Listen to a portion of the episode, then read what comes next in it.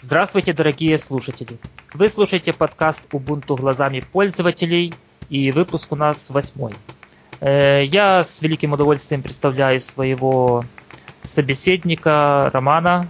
Э, всем привет!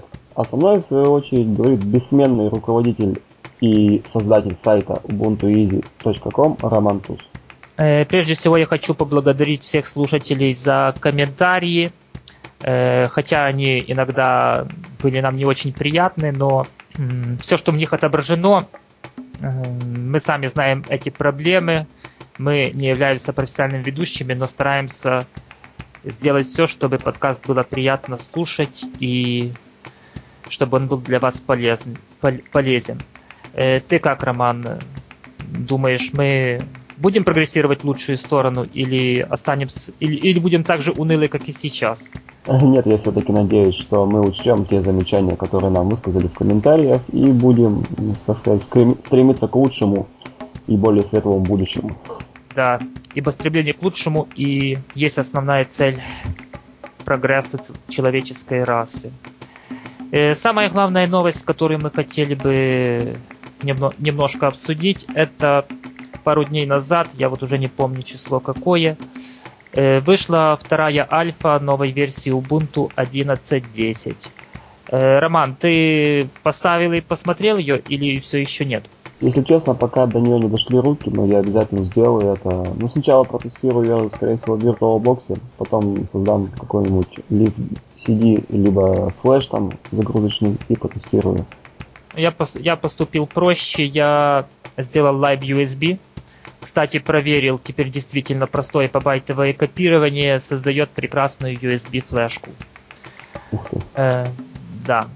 В принципе, что я увидел? Э, внешний интерфейс э, не отличается. Есть, конечно, несколько недоработок, местами оно все падает, но что вы хотите, это даже не бетка, это альфа.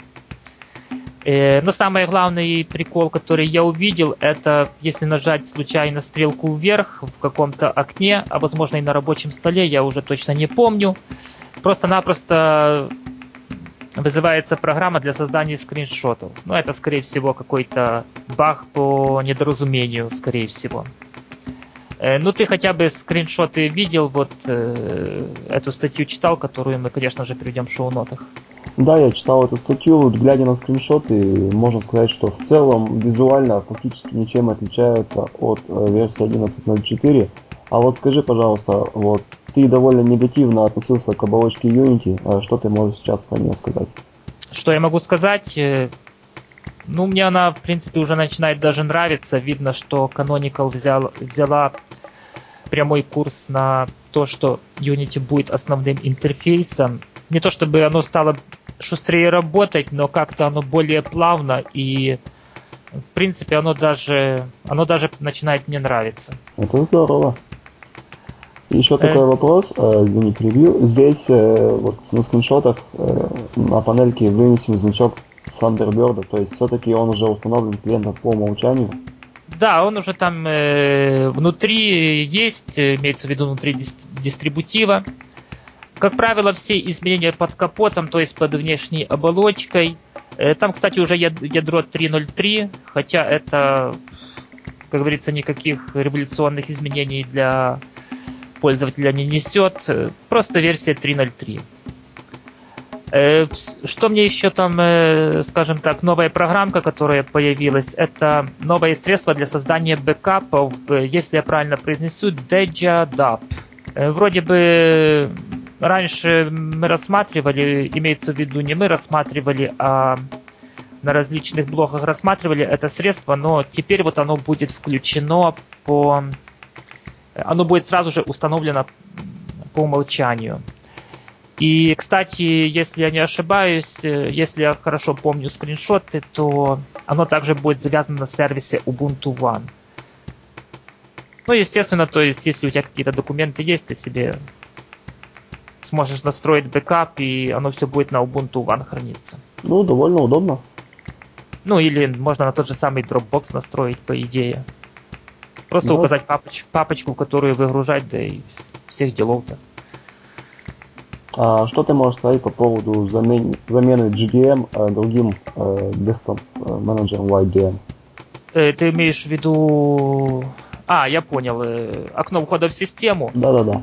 Э, ну, в принципе, ничего не могу сказать. Э, выглядит пока что уныло. Э, мне кажется, он, конечно, внедрен уже, то есть стоит Light DM, но, но действительно выглядит уныло. Хотя, если посмотреть, там в статейке есть еще ссылочки, то довольно красивые темы есть. Я думаю, что там, скорее всего, проблема в том, что официальная тема Ubuntu еще не портирована, что ли, под LightDM. Но, кстати, э, что я заметил, это то, что э, кроме Unity стандартного сразу же устанавливается Unity 2D. То есть, получается, если вы э, запустили, если пользователь запускает систему с начальными установками, и она у него падает, то он, соответственно, в окне выбора программ все выбирает Unity 2D и э, спокойно себе работает. Кстати, Unity 2D э, выглядит довольно красивше, там даже есть местами прозрачность. Ух ты. Пользователи, скажем так, не то что убогих, а старых видеокарт будут себя чувствовать немного получше. Да, это довольно удобно, так как когда я пытался установить 11.04 на свой ноутбук, то мне пришлось выкачивать э, Unity 2D отдельно из репозиториев, потом уже э, запускать его.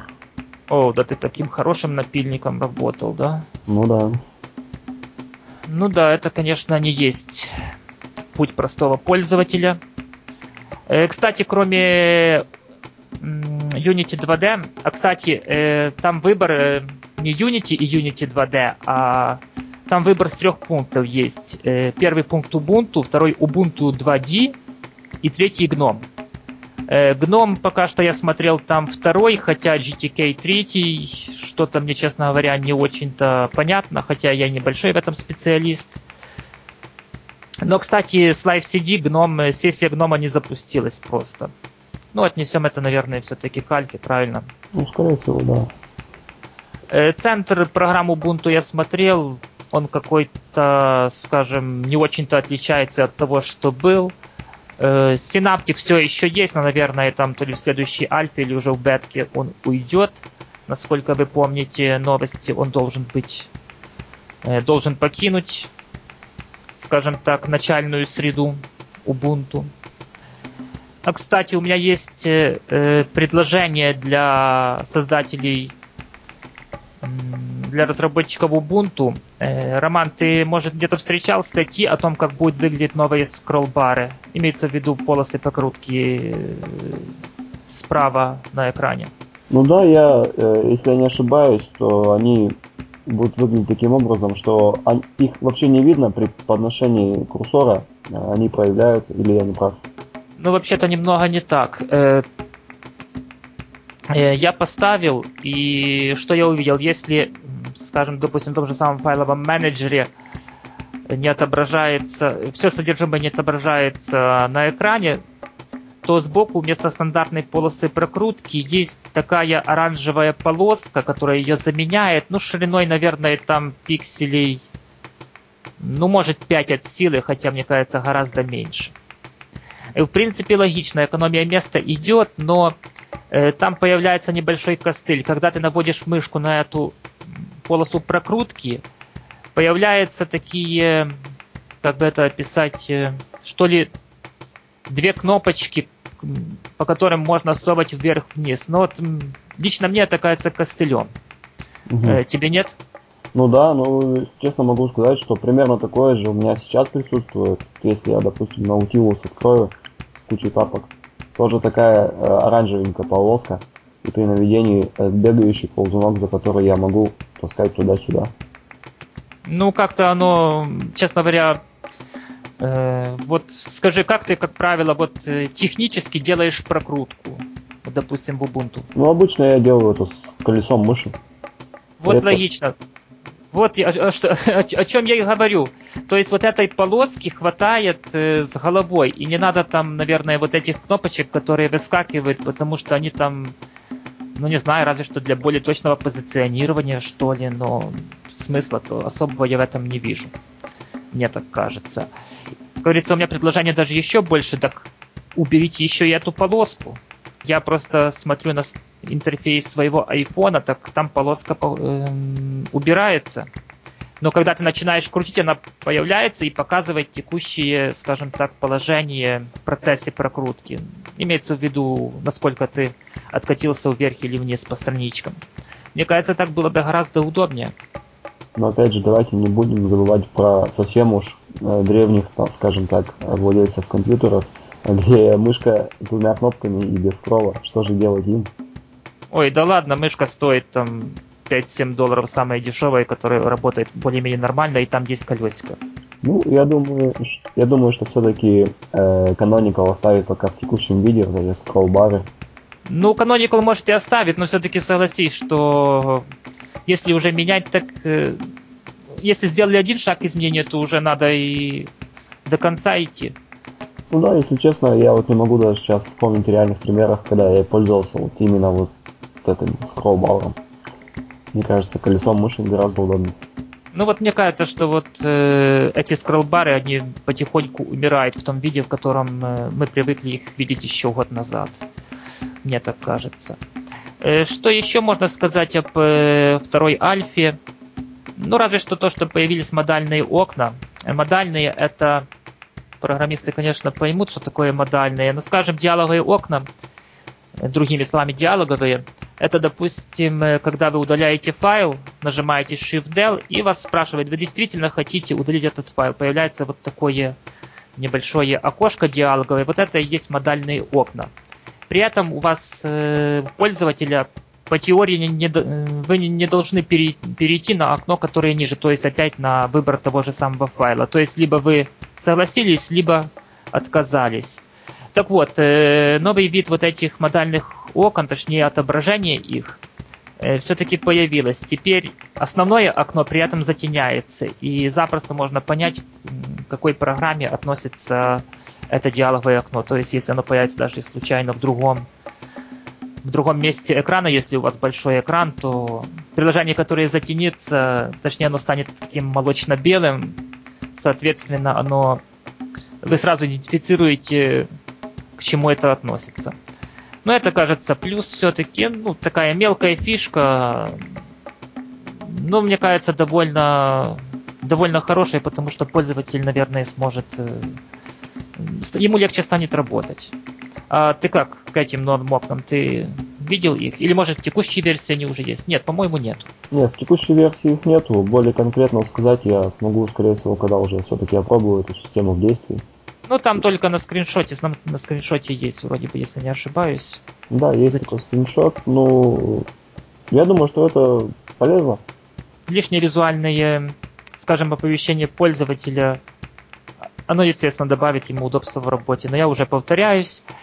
Э, что можно сказать об 11.10? Да, в принципе, больше нечего сказать.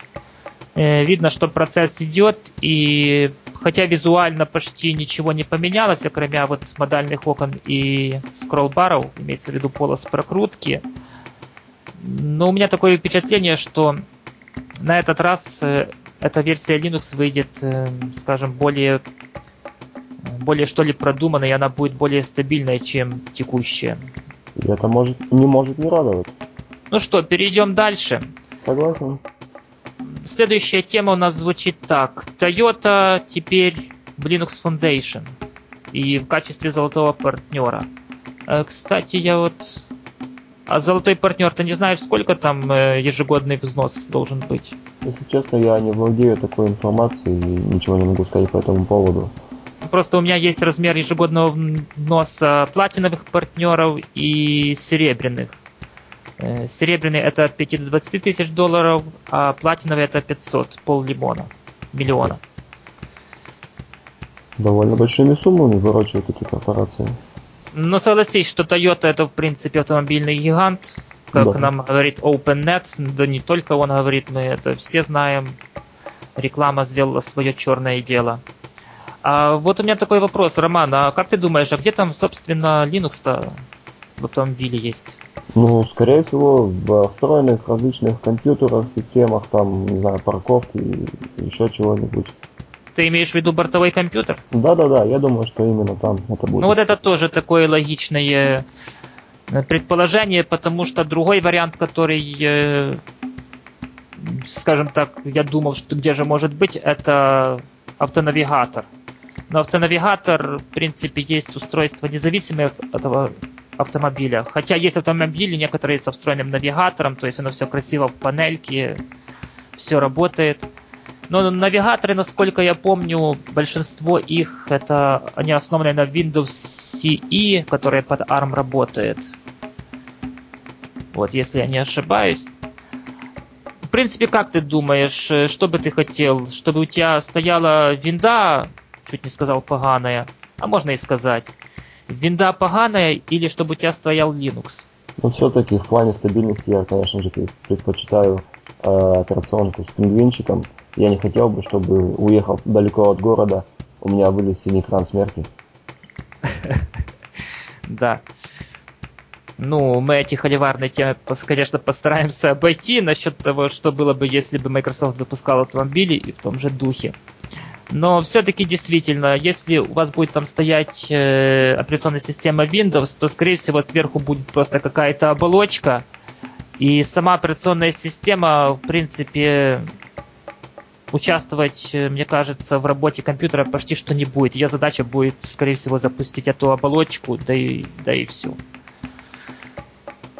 А Linux, Linux, он в этом, э, скажем, в этом плане выглядит гораздо, что ли, не то что функциональным, а наращиваем, что ли. То есть, в принципе, любые датчики можно подключить и, соответственно, написав там какой-то софт, э, всем этим делом можно управлять, и если этот софт вылезать, то получится не то чтобы автомобиль мечты, но бортовой компьютер. Автомобильный бортовой компьютер мечты. Мне кажется так. Э, Роман, ты что-то по этой теме можешь добавить или... Ну, от себя э, по впечатлениям хочу сказать, что, конечно, отрадно, что такой автомобильный гигант э, заинтересовался именно разработками в сфере open source. Ну, думаю, что у этой идеи большое будущее. И скоро мы будем кататься на автомобилях Toyota со встроенным Linux. Ну, автомобили Toyota с, правым... Э, у них руль-то справа, если не ошибаюсь. Или они, может, еще и выпускают вам автомобили, где руль слева? Есть еще и леворукие. А, ну то есть э, для экспорта. Да, для экспорта в Европу. Ну, честно говоря, у нас они не очень распространены. Не знаю, как в России, но у нас не очень. Ну, у нас это довольно популярная машина. Ну что, может, перейдем к следующей теме? Без проблем. А хотя, в принципе, тут я еще... В принципе, мы сказали, что он вступает, э, что Toyota вступил в ряды Linux Foundation, но мы что не сказали, а кто же там есть ли там Linux Foundation. А там есть такие громкие компании, как Panasonic, AMD, Google, Hewlett Packard, Motorola, Nokia, Novell. Но это то, что у всех на слуху, как говорится. Э, Fujitsu.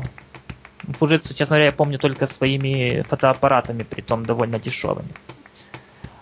Э, IBM, Intel, Oracle, Red Hat, Dell, Canonical. Ух ты, там даже Canonical ходит. Хотя, в принципе, было бы было бы Удивительно, если бы это было бы не так. Toshiba, с таких громких еще Sony, Siemens, Adobe.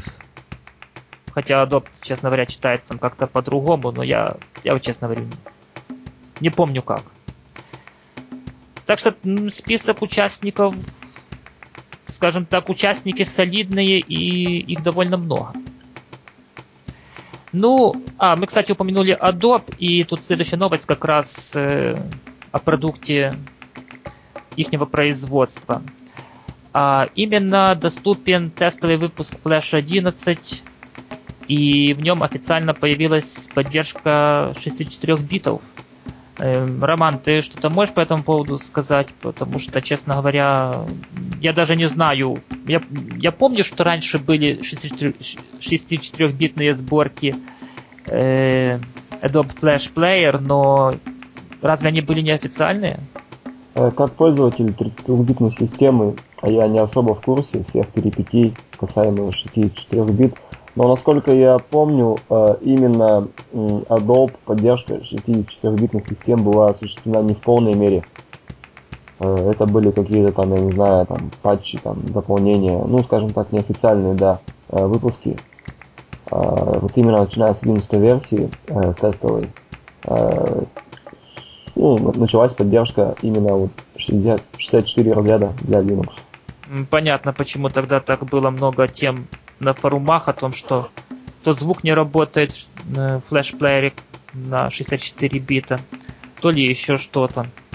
Да и я, помнится, упоминал в каком-то из предыдущих выпусков, выпусков подкаста, что друг из-за того, что флеш не заработал, в принципе, вернулся на винду.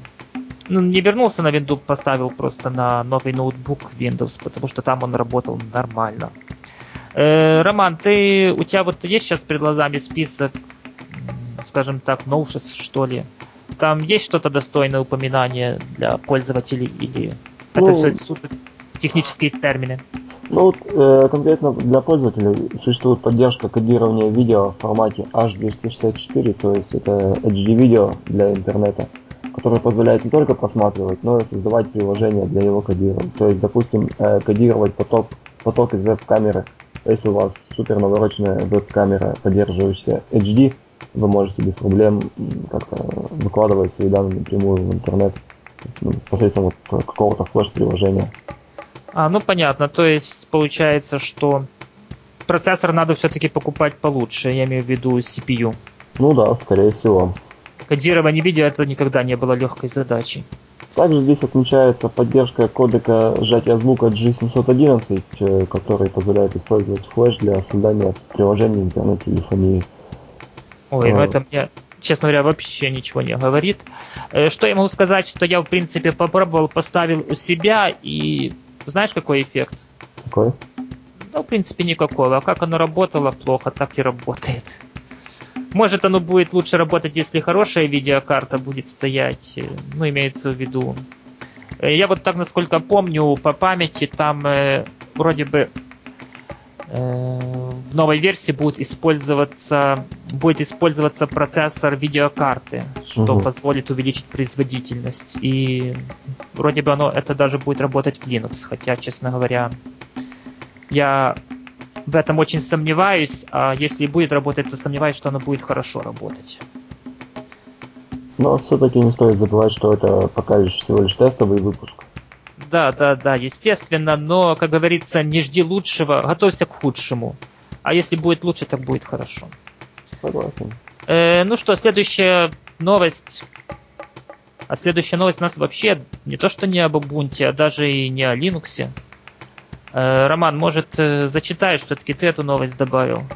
А, выявлено 20 компаний, распространявших поддельный медиаплеер VLC с троянским кодом. А, хочется отметить, что VLC это кроссплатформенный медиаплеер, который существует под разные платформы, в частности под Linux. А, разработчики проекта VideoLAN обратили внимание на появление в сети около 20 ресурсов, которые распространяли сборки медиаплеера, в которых были интегрированы посторонние компоненты, которые, допустим, показывали рекламу или шпионящие за действиями пользователя. А что ты можешь э, прокомментировать по этому поводу? Ну что, ребята, в принципе, создали отличную бизнес-модель. Э, взяли хороший продукт, потому что VLC это все-таки хороший продукт. Во-первых, там э, встроенные кодеки. То есть поставят от плеера, вам не надо мучиться какие-то кодеки ставить. Э, оно все работает. И они просто-напросто туда внедрили свой, скажем так, э, не то чтобы вредоносный код, но как для пользователя, мне кажется, нежелательный. Хотя, по собственному опыту скажу, для большинства пользователей, в принципе, по барабану, есть ли там какой-то модуль, показывающий рекламу или нет, или кто-то там их действия отсылает. Вот я на своей памяти помню одного человека, который э, в которого никогда не было антивируса, потому что у него все работало, все игрушки игрались. Ну, он, естественно, только у него компьютер был для игрушек. Но когда уже вирус портил игрушки, тогда да. Тогда приходил, пожалуйста, помоги что-то. Но так я его и не уговорил на антивирус, но в результате теперь он сам там мучается. Я его научил там элементарным приемам, где найти антивирус и как его, как им прогнать, э, как им прогнать свою машину. Ну и так он живет. А вернемся к нашим баранам, а именно к VLC. Э, я вот, э, когда читал эту статью, я зашел на один, э, на один из этих сайтов, там список этих сайтов есть. И я, в принципе, увидел, да, там предлагается скачать прямо с сайта VLC, но проблема в чем? Проблема в том, что это все справедливо только для операционных систем Windows. Хотя там были, естественно, ссылки скачать э, под Linux, но когда я зашел на ту страничку, там просто было сказано, установите, пожалуйста, с репозиториев. Ну, мне кажется, очень маловероятным, что каком-то из репозиториев Ubuntu или другого дистрибутива появится VLC с Э, имеется в виду в официальном э, репозитории, появится VLC с каким-то троянским кодом, потому что, мне кажется, это будет практически, что ли, начало конца того дистрибутива. Тебе так не кажется? Да, мне тоже так кажется. Лично я также стараюсь устанавливать программы из репозиториев, а не следовать прямой ссылке на сайте или там еще каких-то ресурсов. Да, естественно. Это хороший вариант, хотя пользователи Linux, они в принципе максимально защищены от подобных программ, потому что есть э, центр программ Ubuntu, в этом случае Ubuntu, или, э, скажем, какой-то другой репозиторий э, для других дистрибутивов Linux, где все отобрано максимум, что доработанные командой разработки дистрибутива, чтобы там какую-то поддержку, вот, допустим, как в Ubuntu, там с Unity поддержку внедрить. Э, хотя, насколько я знаю, они стараются это не, не делать. Просто собирают под свой дистрибутив. Э, так, а, кстати, знаешь, из- из-за чего можно наехать на эти 20 компаний? Даже из-за не из-за того, даже не из-за того, что они распространяет этот VLC-плеер, потому что лицензия GPL не, не запрещает это делать. И даже не за то, что у них там есть э, модуль, который показывает рекламу или шпионит за пользователями, потому что, насколько я помню, в большинстве стран это тоже не запрещено. Ну, скажем, нет законов, которые, которые это запрещают. Да, морально оно выглядит неэтично, но, но вполне легально. Угу. А вот нелегальщина у них в том, что они нарушают лицензию GPL. А нарушают они потому, что они код вот этих рекламных модулей и шпионских, они его не открывают. О, как. Всего-навсего их не... Так что, дорогие делки предприниматели, у вас уже есть готовая бизнес-идея, но уже, конечно, с плеером VLC не прокатит, но есть еще много, скажем, продуктов, э, тот же самый LibreOffice. э, А что такого еще популярного есть? Google Chrome? Нет, Google Chrome нет. Разве что Chromium. Хотя не знаю, там есть сборка под Windows Chromium или нет. У меня тоже нет таких данных, если честно. Да, в общем, это не важно. В общем, вы поняли, если хотите заработать э, неэтическим путем денежку, много денежки, то вперед вам сюда, но за последствия будете отвечать сами. Мы уже помним одного Дениску Попова. Да-да-да. Ну что ж, местами необходимо, чтобы такие люди время от времени появлялись. В этом тоже есть большой плюс. Ну что же, эта новость, мне кажется, на пользователей Linux не влияет. Да никаким образом не влияет. Это однозначно. И что же, Роман, наверное, перейдем к последней теме. Выпуск у нас сегодня коротенький, потому что там кто-то в комментарии говорил, что слишком большой и, наверное, надо покороче, и мы решили прислушаться. Потому что действительно, как ты думаешь, Роман, вряд ли стоит целый час разговаривать, обсасывать темы, когда, в принципе, и так более-менее все ясно. Да, тем более жарким летом, когда э, пользователи стремятся покупаться, там где-то по, поотдыхать семьей. Да ладно, короче, скажи, ты хочешь и я хочу побыстрее закончить записать этот подкаст Да, И пойти. согласен. и пойти отдохнуть. Все-таки воскресенье. Э, а мне, в принципе, вот ты сейчас уйдешь отдыхать, а мне еще ж его надо дорожки вместе свести, музычку добавить и... в том же духе хотя бы контрольное прослушивание сделать. И последняя наша тема, общеобразовательная, общеобзорная. Э, Роман, я тут немного сделал, скажем так, ход конем. Ты, наверное, только сегодня утром увидел эту тему. Э, я решил рассмотреть, для чего же может быть полезен Ubuntu сервер э, в домашнем хозяйстве, что ли. Как думаешь, Роман, мы осилим эту тему? Ну, думаю, что вдвоем мы справимся с такой, на первый взгляд, довольно трудной задачей. Естественно, два романа, это чтобы с Ubuntu сервером не разобрались. Э, у тебя был опыт э, использования Ubuntu сервер или только десктопные версии? Нет, я пользовал только десктоп. А, ну тогда это будет и тебе полезно послушать.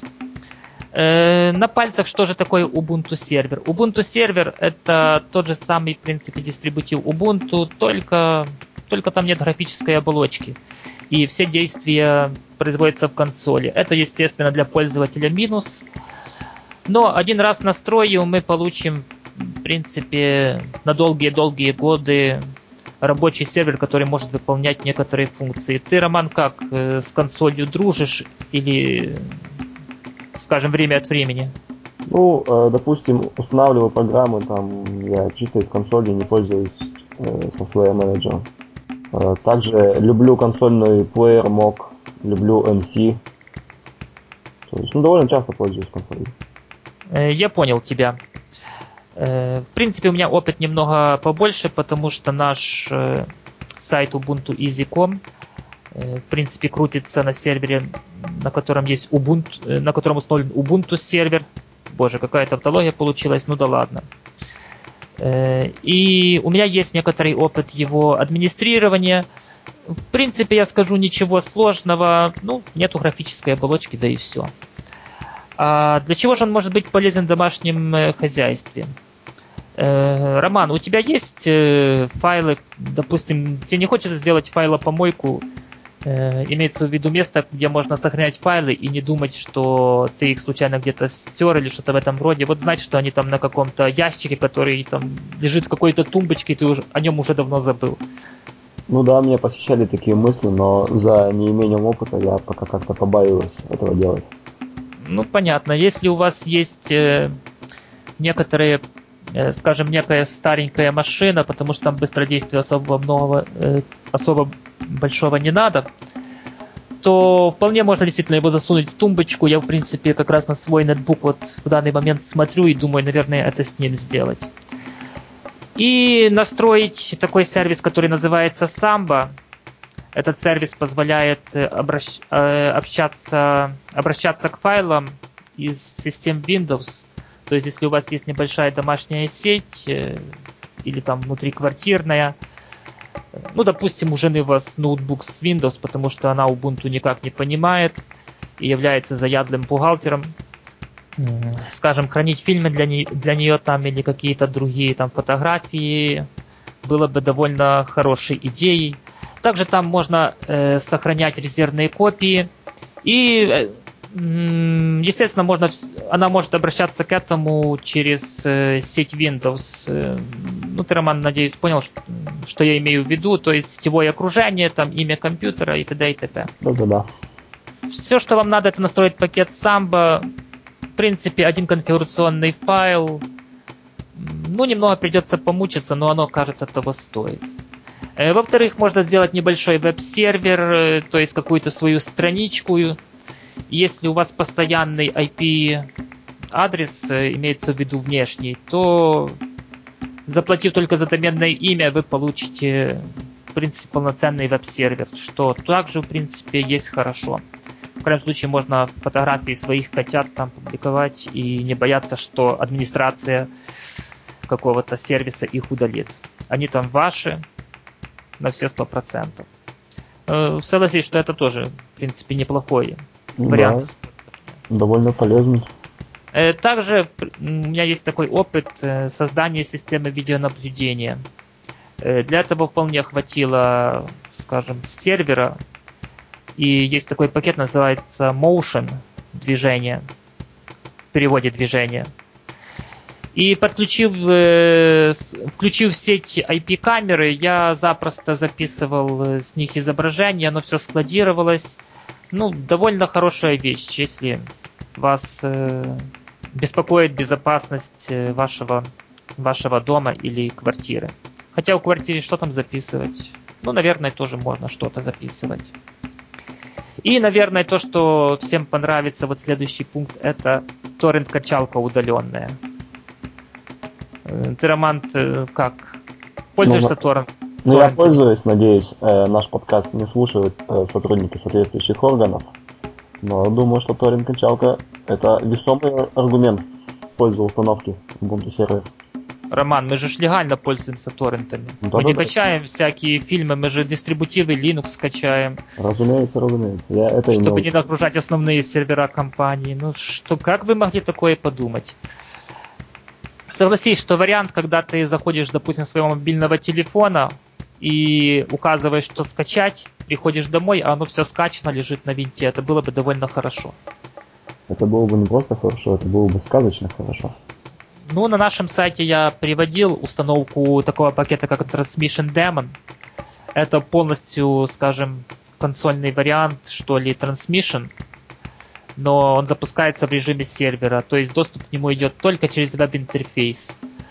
Э, ну, там, в принципе, тоже всего-навсего надо один конфигурационный файл настроить э, и создать там несколько директорий, где все будет загружаться, и все оно работает просто прекрасно я на свой домашний, скажем так, сервер, ну это у меня стоит сейчас на основной машине, на рабочей станции.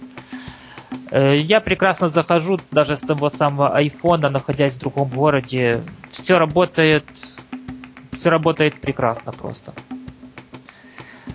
Ну и также, э, естественно, вы поняли, что можно сделать удаленный доступ к документам. То есть, если вы какой-то документ свой забыли, Э, дома и находитесь в другом городе, то зайдя через интернет, вы можете попасть на свой сервер.